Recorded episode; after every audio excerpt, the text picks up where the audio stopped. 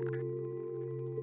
Например, буква О для меня белая, а, например, цифра 2 красная. Горшок цветочный — это если взять горошек свежий, зеленый, и кинуть его, ну, разбросать вот этот момент разбрасывания, это цветочный горшок. Например, муж у меня идеально белого цвета, а моя дочь такого нежно-персикового. Мама у меня зеленовато-оливковая, а моя подруга такой цвет голубого топаза. Такие бонги, конги, тук, такие а, африканские. Мне мне они всегда кажутся зелеными. Такая в голове, в общем, рисуется картинка.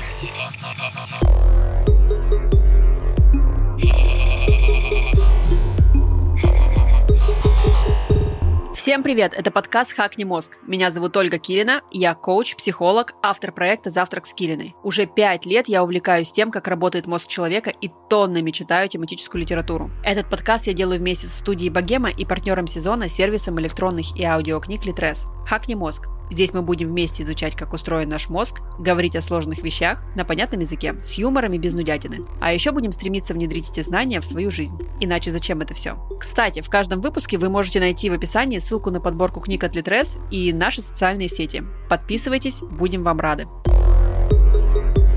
В этом выпуске мы поговорим об очень необычном феномене, который до последних десятилетий многие ученые считали выдумкой или слишком яркой фантазией. Мы поговорим о синестезии, о том, как у некоторых людей могут быть перемешаны чувства, как это помогает придумывать метафоры и почему каждый из нас на самом деле творческий человек. Погнали! Что же такое синестезия? Синестезия – это очень странное смешение чувств, восприятия и эмоций. Синестеты, так называют людей с этой особенностью, воспринимают мир самыми разными необычными способами. Они могут ощущать цвета на вкус, видеть звуки, слышать формы, ощущать эмоции от прикосновения к текстурам и испытывать чувства еще десяткам разных сочетаний. Даже сложно себе такое представить. Неудивительно, что пока не появились современные способы исследований мозга, синестезия считалась мифом. Ученые думали, что синестеты просто находятся во власти своих детских ассоциаций. Возможно, они играли с цифрами определенных цветов, или стены в их доме, где часто играла одна и та же мелодия, были определенных оттенков. Однако это все равно не объясняло, почему у этих людей такие яркие воспоминания. я вот совершенно точно не вижу определенный цвет, когда смотрю на какую-либо цифру. А вы? Есть шанс один на 10 тысяч, что среди моих слушателей найдется хоть один синестет, и вы, может быть, что-то подобное видите или испытываете. Но как тогда нам удалось узнать, что синестеты реально существуют? По-разному. Есть много видов синестетов, и для каждого из них пришлось придумать свой способ. Например, каждый раз, когда Франческа закрывает глаза и дотрагивается до чего-нибудь, она испытывает яркую эмоцию. Чтобы доказать, что она правда испытывает страх, стыд и гордость от касания к джинсе, воску или песку, использовали аппарат КРГ. Это устройство, которое постоянно измеряет микроскопическое потоотделение человека, которое зависит от эмоционального возбуждения. Этот аппарат почти невозможно обмануть. Человек может обманывать или даже убеждать себя, что испытывает те или иные чувства, но аппарат КРГ показывает только реальные эмоции немедленно и автоматически. Когда КРГ применяли на простых людях, ожидаемо прикосновения к джинсе никак не отражались на их настроении. Но когда это делала Франческа, аппарат сразу показывал сильнейший всплеск. То есть она правда испытывала эти чувства, прикасаясь к джинсе. Спустя десятки исследований разных синестетов стало ясно, что они реально существуют. Но почему? Однажды к профессору психологии и нейрофизиологии Вилиайнуру Раманчандрану, который исследовал синестезию, пришел его студент Спайк. Он никак не мог сдать экзамены, и Раманчандран решил, что тот хочет попросить его пересмотреть результаты тестов. Но выяснилось, что у Спайка цветочисловая синестезия. Ничего необычного, про таких людей мы с вами уже знаем. Но оказалось, что Спайк к тому же дальтоник. Наш глаз использует всего три вида цветовых рецепторов, которые называются колбочки, и каждый из них отвечает за свой цвет – синий, зеленый и красный. В зависимости от того, насколько реагирует каждый из колбочек, мы видим разные цвета. У дальтоников одна или изредка две из колбочек не функционируют, поэтому они видят меньше оттенков, чем мы с вами. Так как такой человек будет видеть цвета, вызванные синтезией? Они будут в известном ему спектре или отличаться? Оказалось второе. Спайк часто видел цифры в цветах, которые больше нигде в жизни не видел и не замечал. Он называл их марсианскими. Нейрофизиолог Рамачендран понял, что Спайк – это подтверждение его теории, откуда берутся синестеты.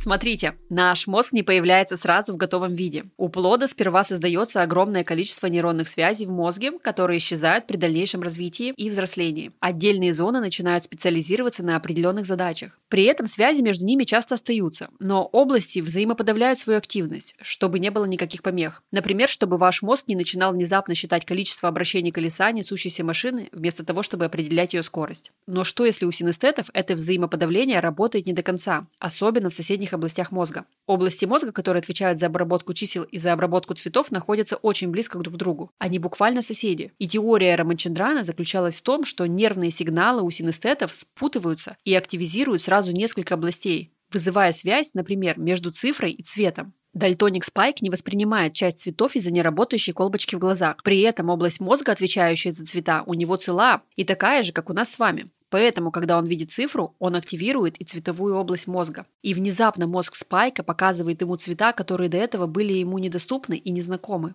То есть через глаза нужные сигналы в мозг не поступали, а вот через цифры поступили. Это и доказало теорию Раманчандрана. Спутываются сигналы, и вуаля, получается синестезия.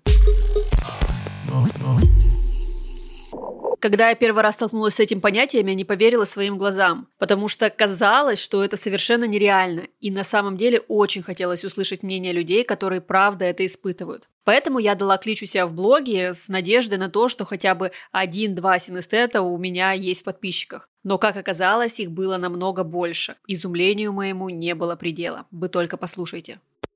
У меня такой тип синестезии, когда буквы и цифры ассоциируются с определенными цветами. Например, буква О для меня белая, а, например, цифра 2 красная. И по этой же аналогии все остальные и буквы, и цифры имеют свои цвета в моей голове. То есть, когда я слышу или вижу буквы или цифры, то в голове возникает цветовая ассоциация.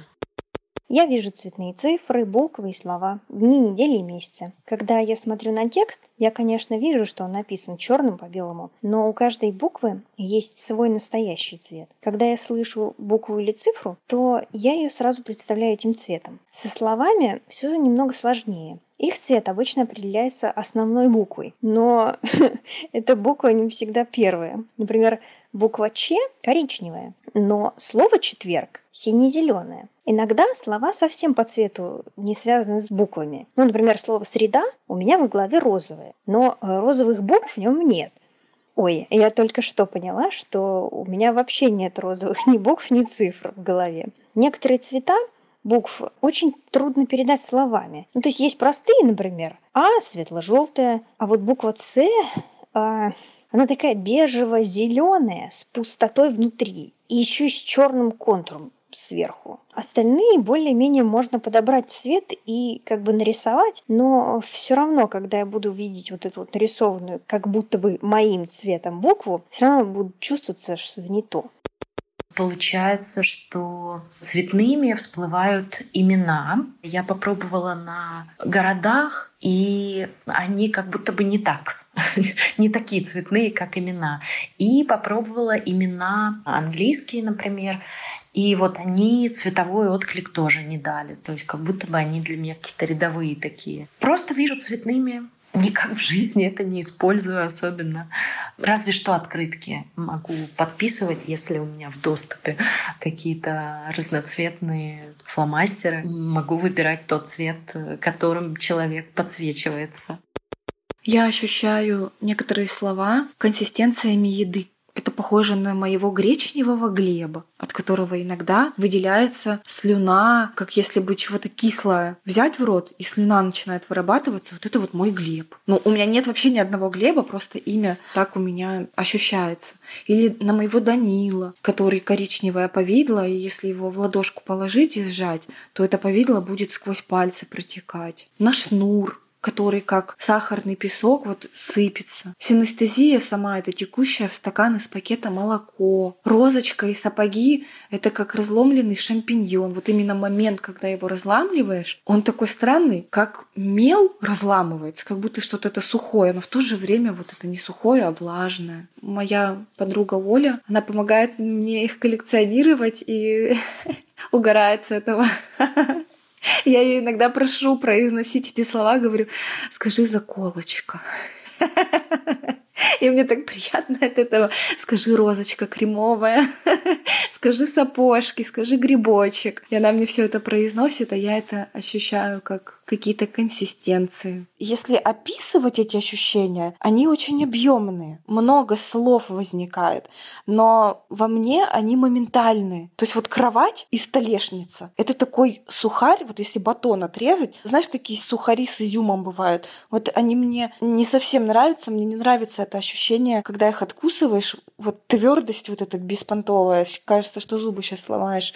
И это кровать и столешница. Угу. Горшок цветочный. Это если взять горошек свежий, зеленый, и кинуть его, ну, разбросать вот этот момент разбрасывания, это цветочный горшок. Шкаф, ну, видимо, любой, вот кухонный шкаф, или думаю я о шкафе купе, это будет сахарный песок, но не пересыпающийся, а если его резко так кинуть из какой-то емкости, вот так, все, это шкаф. И это так странно, конечно, это понимать, но ощущать это одно а как-то фиксировать в своей голове, это очень странно для меня. Я пыталась найти, как это называется, и, если не ошибаюсь, первая называлась аурическая, то есть у меня каждый человек имеет какой-то свой цвет или оттенок. Ну, это не значит только, что я когда смотрю на него, то вижу вокруг ауру, или он физически как-то окрашивается в какой-то цвет, а это проявляется, когда я думаю об этих людях, и вокруг эти мысли, они как бы окрашиваются в определенный оттенок. Например, муж у меня идеально белого цвета, а моя дочь такого нежно-персикового. Мама у меня зеленовато-оливковая, а моя подруга такой цвет голубого топаза. Килина, кстати, тоже имеет свой цвет. Э, она у меня такая охристо-золотистая, ближе к золоту, а, чем вот к такой чистой охре. И вот каких-то сложностей вообще это не доставляет. Иногда, правда, бывает подбешивает, когда люди ставят аватарку, которая у меня не бьется с этим цветом, и для меня это прям очень ненародно становится, и прям так мозолит глаза, и хочется взять и поменять им аватарку, нарисовать нужного цвета. А вторая синестезия у меня это зеркального прикосновения. То есть я чувствую, что чувствует человек, когда я к нему прикасаюсь. Ну, то есть чувствую, как будто бы ко мне в этом же месте прикоснулись. Например, если я кого-то погладила по спине, то я чувствую, как меня как будто бы тоже гладят на спине, какие-то ощущения. Это бывает очень прикольно в некоторых ситуациях. Но бывает еще чувствую, когда смотрю на какого-то человека, который, например, чешет затылок или там стукнулся мизинцем об тумбочку. Я тоже это ощущаю, но уже не так сильно, как, э, например, когда прикасаюсь я сама к человеку.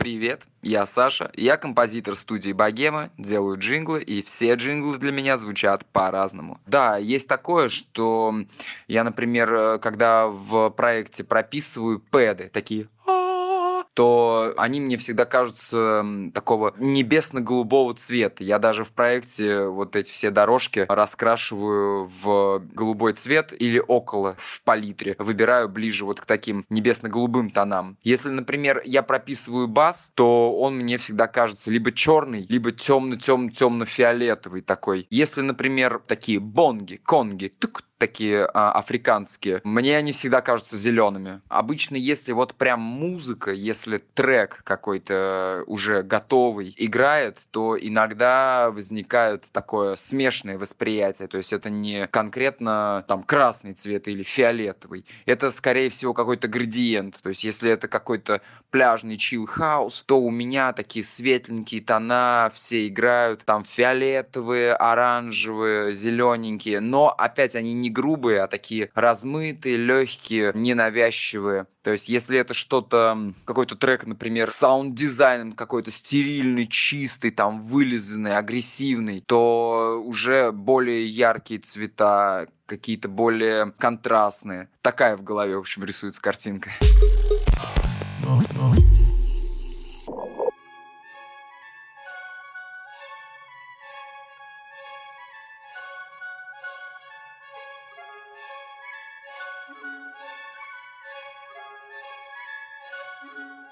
Великий музыкант Франц Лист в 1842 году стал руководителем оркестра в одном из городов Германии. На первой же репетиции он изумил оркестр, сказав «Господа, немного синее, пожалуйста». А потом следом «Прошу вас, темно-лиловый, не так розово».